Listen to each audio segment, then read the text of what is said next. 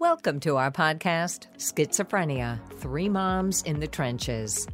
From the place where schizophrenia and real life collide East Coast, West Coast, Middle America. With Miriam Feldman, Mindy Greiling, and Randye Kaye.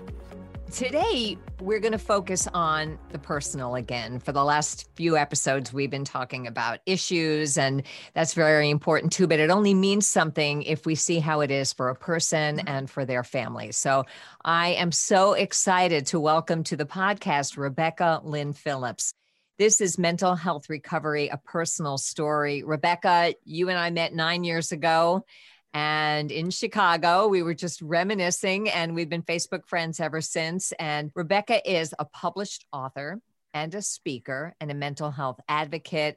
And she's here to do what she does, which is to share her story of recovery and what happened before recovery to help others who need hope maybe shine a light on a dark subject and show that life can happen again. So, Rebecca, you've met me, but you haven't met Mimi or Mindy. So, I thought we usually just start each episode with sort of a 60 second update and we'll sort of add to that just a, a bit about us so that you know us before we start grilling you about your life. so, so, you know me, I'm Randye, and I wrote Ben Behind His Voices. My son is uh, who I call Ben for these purposes, he was doing really, really well, although without insight into his illness. So, up until COVID, he was living with us after a, about a decade in a group home and doing quite well, working, worked his way up to working full time as a restaurant server and was managing quite well. He was like 65% back, and we were thrilled. But COVID hit, and he lost his job and everything fell. So he has just recently been released from his ninth hospitalization. This one was five and a half months long. Mm. And he is back on, in treatment reluctantly and not on the medication that worked so well last time. Right now, he's in a group home. And my current concern is, and maybe we can talk about this later. I am thrilled that he's back in a community that he's not living in his childhood home and comparing his life to his high school friends. I'm thrilled that he has a community. And frankly, it's easier for me to step back a bit. However, when I went to see him this week, I noticed that he's made some friends who are trying to talk him out of the fact that he has a mental illness. Mm. and that it's not about mental illness, it's about spirituality. And so when I hear that, it scares me. Mm. And so that's kind of where we are. I, I am not in charge of him. The staff is there and they will certainly listen to my concerns. But on the one hand, as a mom, I'm thrilled that he made a friend. On the other hand, and we've talked about this in past episodes and rebecca has listened to some of our past episodes. We've talked about the the peer recovery movement and how for some it's great and for some maybe not so great. Maybe we can get to that after we hear your story. But that's my that's my primary concern right now. What if somebody tries to talk him out of taking his meds? But so far so good. That's where we are. Mindy you want to go sure i know that fear because jim being a vulnerable adult has had a I call it a kind of a fake chiropractor who did once talk him out of all his meds, and Jim thought that was a good idea. So I know that people with um, schizophrenia and so forth can be vulnerable when they're not, especially when they're not doing as well. But for us here in Minnesota, we're thrilled because it was made it up to 60 degrees today, and that is a heard of heat wave in early March in Minnesota. So we're really happy. And also, we have a first world problem, is all I can really talk about with Jim today. And that is he lost his phone this week. He's lost many phones, had many phones stolen. And usually that was not even worth mentioning compared to the other things we were going through and he was going through. But because he's doing well for the past um, year and a half, losing a phone was a big thing then because he's mm-hmm. couldn't he missed his psychiatrist's appointment that he had on his mm-hmm.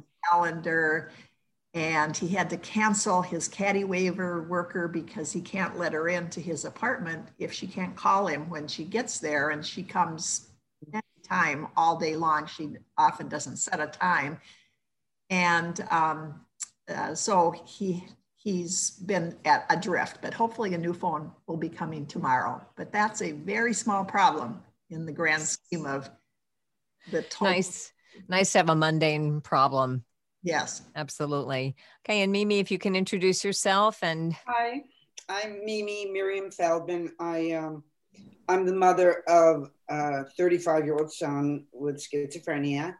And I've also written a book called He Came In With It, which is a memoir of the 10 year period when he first got sick and how it affected our whole family. And right now, he's um, he's doing well. You know, we've sort of suspended. We're in the process of shifting his medication to clozapine, but we've suspended any uh, shifts in the in the dosages right now because I'm in Los Angeles working, and um, I'm enjoying the sunshine. Boy, I got to tell you, and he's doing very well. He he seems quite engaged and doing well right now. So I'm pleased.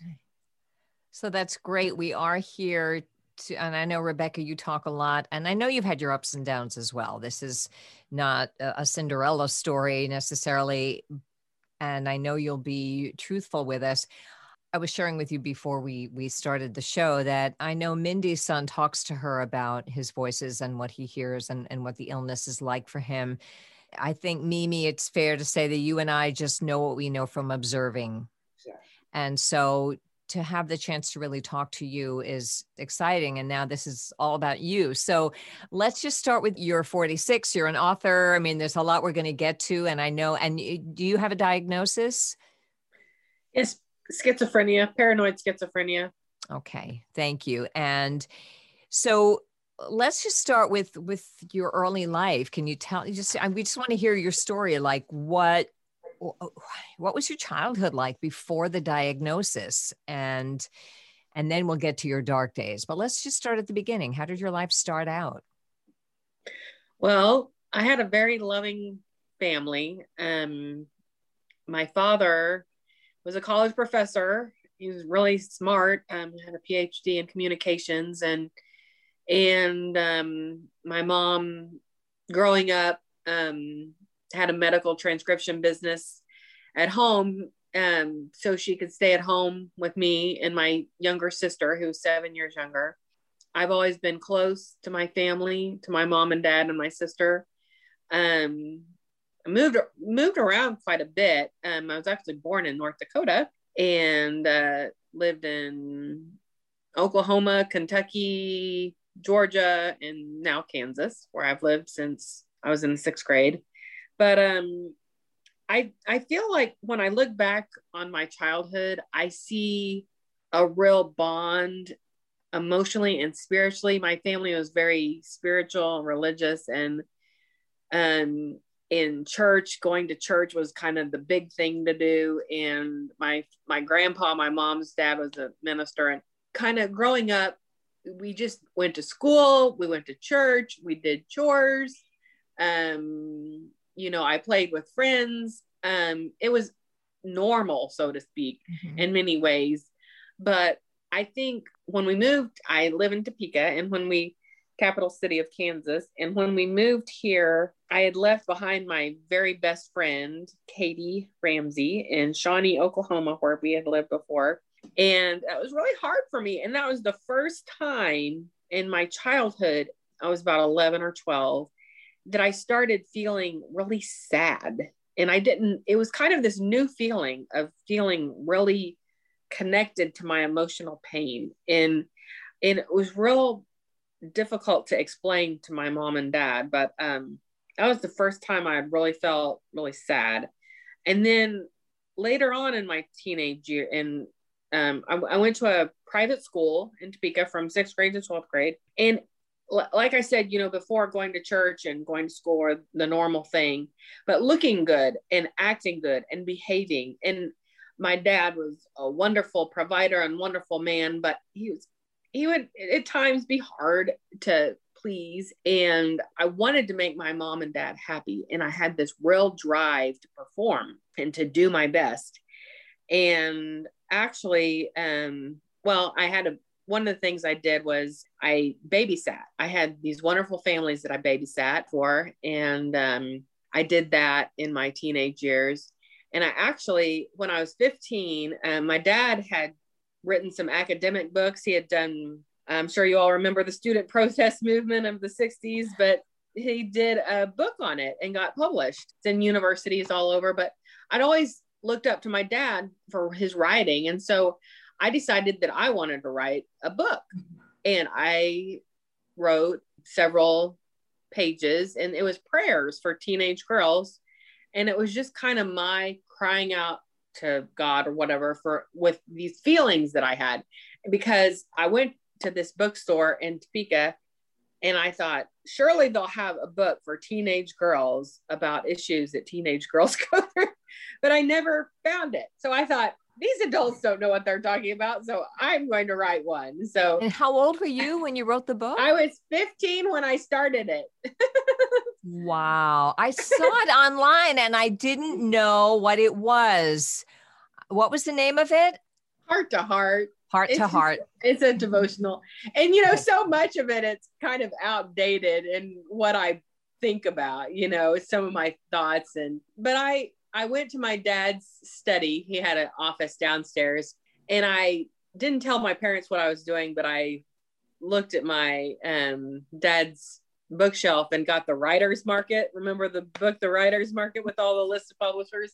So I found these five publishers and sent it to him, sent it to the publishers. And the fifth one, Thomas Nelson in Nashville, accepted it. But um, so that was kind of a big thing for a teenager, you know, to be so there. There you were, this like really accomplished, maybe slightly people pleasing, but yeah. a loving family. And then what happened? Well, and then I I just was real hard on myself. I I um I had to get good grades. I and and it doesn't mean I didn't enjoy some of it. I mean, and didn't enjoy getting an A or someone saying this is a good essay or this is a good or you did a good job babysitting or you did a good I was in theater and in high school and I loved to have affirmation, but I I think I started getting more introspective at age 17, 16, 17. And I think although I will say that when I was first diagnosed with schizophrenia, it was schizoaffective disorder, but it became paranoid schizophrenia. But I looking back on my high school years, I can see the paranoia because I would start to sleep in my closet because noises and it wasn't like my family was noisy. I don't remember that. But I just it was like I was trying to escape my mind. My mind had all these thoughts in it and I also thought my dad was out to get me, which he would get mad at me sometimes. But it wasn't like he was hurting, you know, it wasn't like this horrible home situation. But it's just that I I had these thoughts of self harm and getting mad at myself. And I don't really know where it came from. I didn't have an addiction. I never had, of course, growing up in a, a strict, you know, spiritual home. We didn't, there was no drinking or smoking or, you know, but I really don't know exactly when it started, maybe 16 or 17. And I went to my mom and um, this lady, a friend, family friend who was a counselor, had been seeing me for counseling without charging us or anything. She was just being a family friend and listening to me. And I told my mom and dad, or I told my mom that I thought I needed to be hospitalized. I I don't know where that came from. I I don't I don't I don't know why I did that really. Well, what was I mean, you know, so you're like up until about a minute ago, you sounded like any sort of high achieving type A personality teen. And then suddenly you went to, I'm hiding in my closet. I thought my dad was out to get me. I mean, did you hear voices? Was there anything going on that you're aware of now looking back? that well you know i've always been you know my spirituality was always a part of me and what you were saying earlier about your son's friends saying it's all spiritual i think for a lot of people with schizophrenia the spiritual part of it is a real big part of what they go through of what we go through because it was kind of these spiritual feelings of god is mad at me and just this heaviness of like this almost like this oppression type feeling like like this like i was not pleased i wasn't being an obedient child or something and i wasn't pleasing god or it was almost like this obsession with spirituality even though and even now jumping back to now I, there are times when maybe I think I hear the voice of God and I'm like, okay, maybe that's not God directing me to get in my car and leave my mom's house and go across a river or whatever, you know, but it was almost a, a controlling feeling like, like the voices or, and I didn't see it as voices then. And even now it's hard for me to say I have voices. I, when I've been interviewed in the past, I've said I have intrusive thoughts because that's what my friend Cassandra calls them intrusive thoughts. And um, it's easier for me to deal with because when I think I have voices, I'm like, oh, that's what all the that's what all the other people with schizophrenia have. They have voices. I don't have mm-hmm. voices.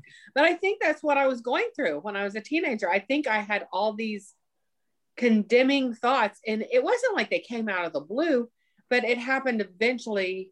It just started probably 16 or 17 years old. But I did, like I said, I went to my mom and I said, I need help.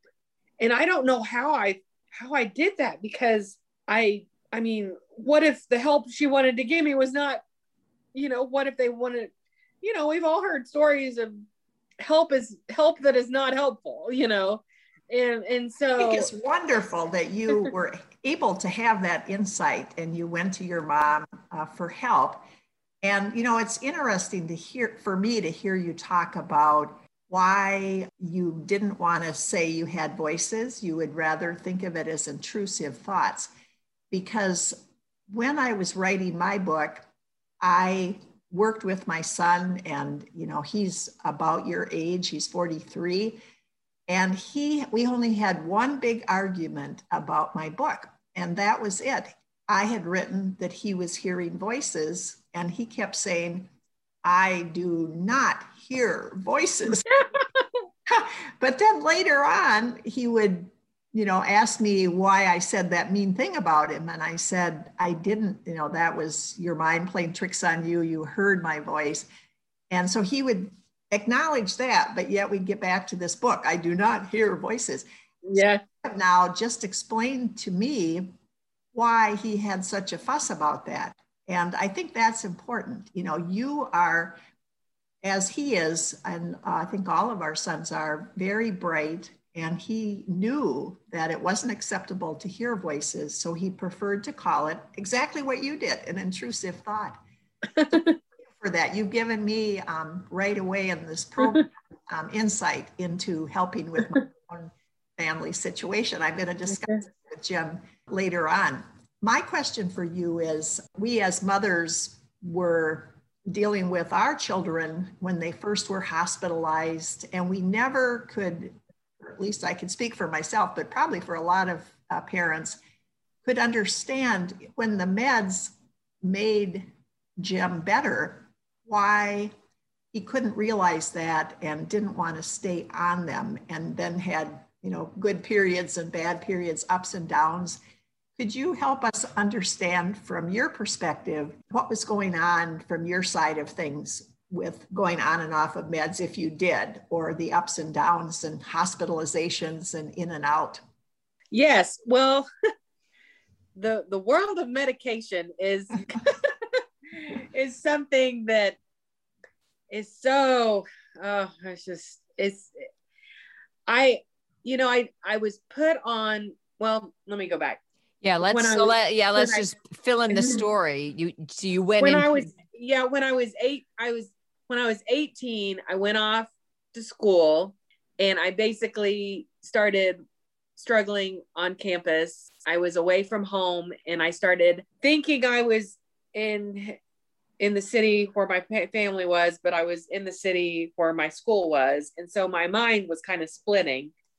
And I basically had a psychotic break and I lost a lot of weight. Um, I was working in the cafeteria at one of at one of near one of the dorms. And, and you I had even, not you had not been hospitalized ever at this point. You had I had been hospitalized, but I wasn't put on medication as a teenager. Um, I'm not sure why. I don't know. I can't even, it's like I can't even remember that.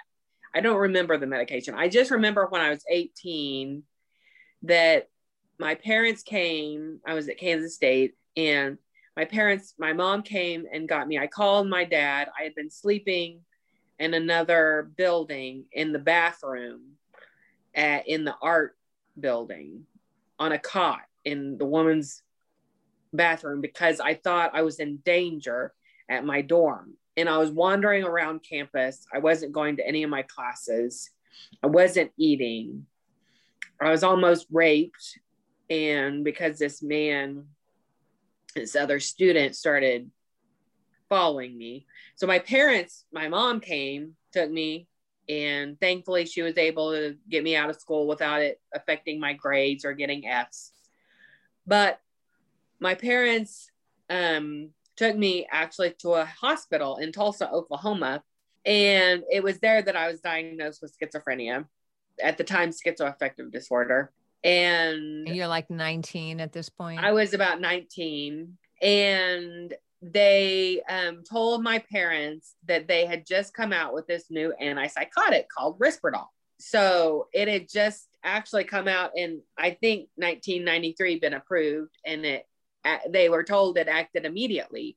So um, when I was at this hospital, I was there for about a month in Tulsa, Oklahoma. They put me on this Risperdal.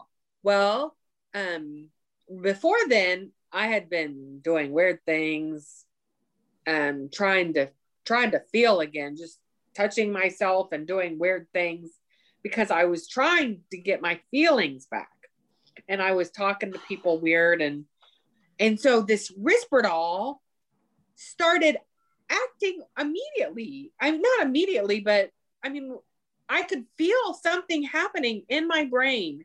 Wow. Because my feelings were almost, I almost shut down emotionally. And I was so scared of that that I would have to be in a group home the rest of my life. And that my family would leave me in this group home and I'd die there. I was really terrified of that. And so the Risperdal gave me my feelings back and helped me to con- reconnect with my feelings. You know, some- question. It seems to me like you you had insight all along. You know, like you were aware that things were because re- the thing that we've all struggled with over and over again is our sons not understanding that they are sick. And it seems like you've really even in the very beginning, you were aware that something was wrong. Am I right? I yes, I I think I was aware that something was wrong. I to be honest, I saw it as different things like hatred towards myself or fear or panic or anger. But I I did have a little bit of insight like you said, but it wasn't actually until and I went on and off medication. I, I, I was I was on Depakote and Lamictal and all these different medications. And um, it wasn't until a specific hospitalization in like 2004, I think it was, that the psychiatrist sat across the table from me. I remember and I was fixing to get discharged, and he said, I know so and so, a family member, can accept your illness. And that was why i was struck one of the reasons i was struggling so much because i wanted my fam my mom and sister were more accepting but my dad was struggling. He said but can you accept your illness? And i and i thought oh, by golly no one's ever asked me that before.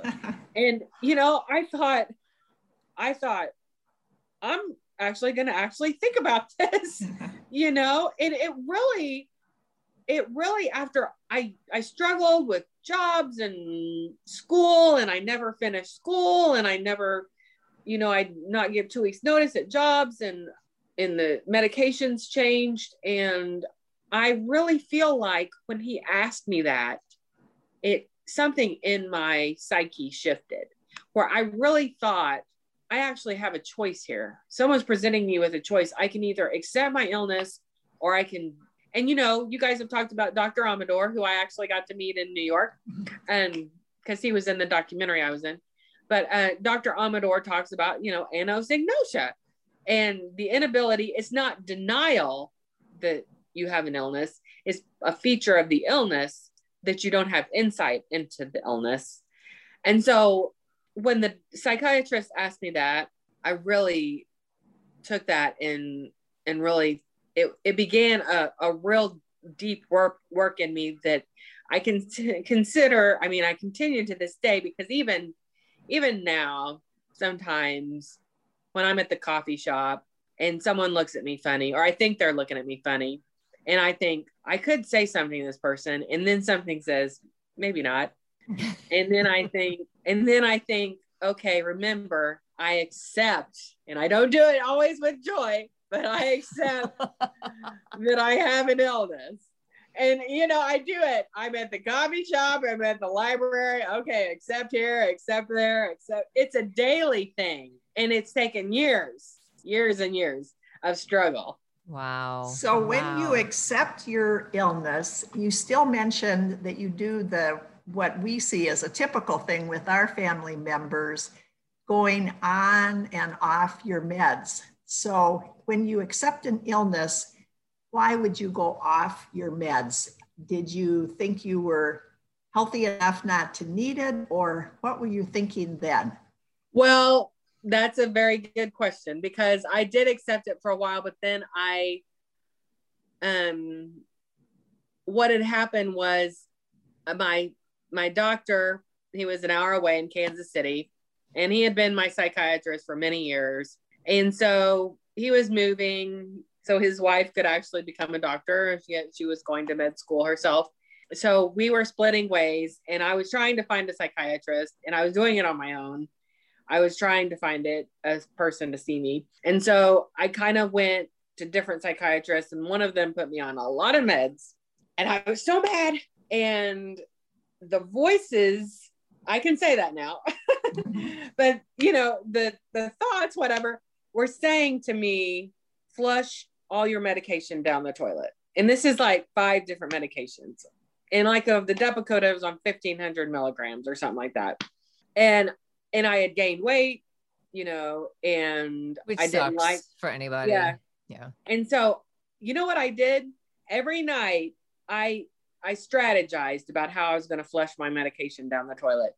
And I did a little bit at a time. And I did not tell my mom, obviously. And my mom was panicking because I had just gotten my own apartment and I wasn't letting her in my apartment. I started a relationship with a 72 year old man, my upstairs neighbor, and he took advantage of me. And I was only about 37, 38. well, I was probably about 33. I don't know, something in my 30s, but I got off all my medication because I didn't want the side effects and I didn't want it in me. And and I drove to a nearby town in the middle of the night. One day I drove to a on the turnpike or I drove on the highway, which I had never done in my life. And I drove to a nearby town and um, started talking to the people on the main street downtown, weird things like they could read my mind. And then, so obviously, getting off the medication was causing me to have hallucinations and delusions and I did a lot of scary, scary things. In fact, that was when the law enforcement, and I do mean law enforcement, uh, s- several people talked to my mom, and because I was leaving messages on a man's phone that I used to babysit for, who had a pretty important job in Kansas, and um, so law enforcement was called, and it was a really scary time for my family and this was in the winter of 2006 and January and February of 07. And my sister, who was had just graduated from college and was working for a uh, a company in Wichita, which is about three hours south of Topeka. She came to Topeka, and um, my mom had researched different hospitals and they she was even going to take me to Mayo's if she could get me there but she read about the University of Kansas Hospital in Kansas and they would take my insurance and my sister who's 7 years younger and she's been there for me but she drove me and my mom there and I was completely off all my medication. I had gone from about 220 pounds over months to about 120. And um, that's where it all began was at that hospital. But, um, you know, when you're completely immersed in your psychosis and you're thinking Muslims are after you or whatever, and they're trying to kill you, or, you know, I was thinking really just dang, I was having dangerous paranoia and it was really scary. And even now, I look back on that and that's what makes me stay on my medication in many ways is to say, not out of fear, because I don't think I should stay on my medication out of fear, but out of, oh, that's why, you know, or there's a reason I'm on medication. And the other thing I've gone through is just acceptance of that time, acceptance of what I did, even though I don't understand it but it was because of you know the psychosis well, at this point in the conversation, it's pretty clear that this is going to be a two parter. Please download our next episode, episode 10, for part two of Rebecca's story, where we'll talk about what happened after these dark days and how she rebuilt her life and messages to those with schizophrenia. Hey, thanks for joining us for this episode of Schizophrenia Three Moms in the Trenches with Randye Kaye, Mindy Greiling, and Miriam Feldman. To get in touch with us or to learn more about our books, please visit our websites at miriam-feldman.com, mindygreiling.com, or randyekaye.com.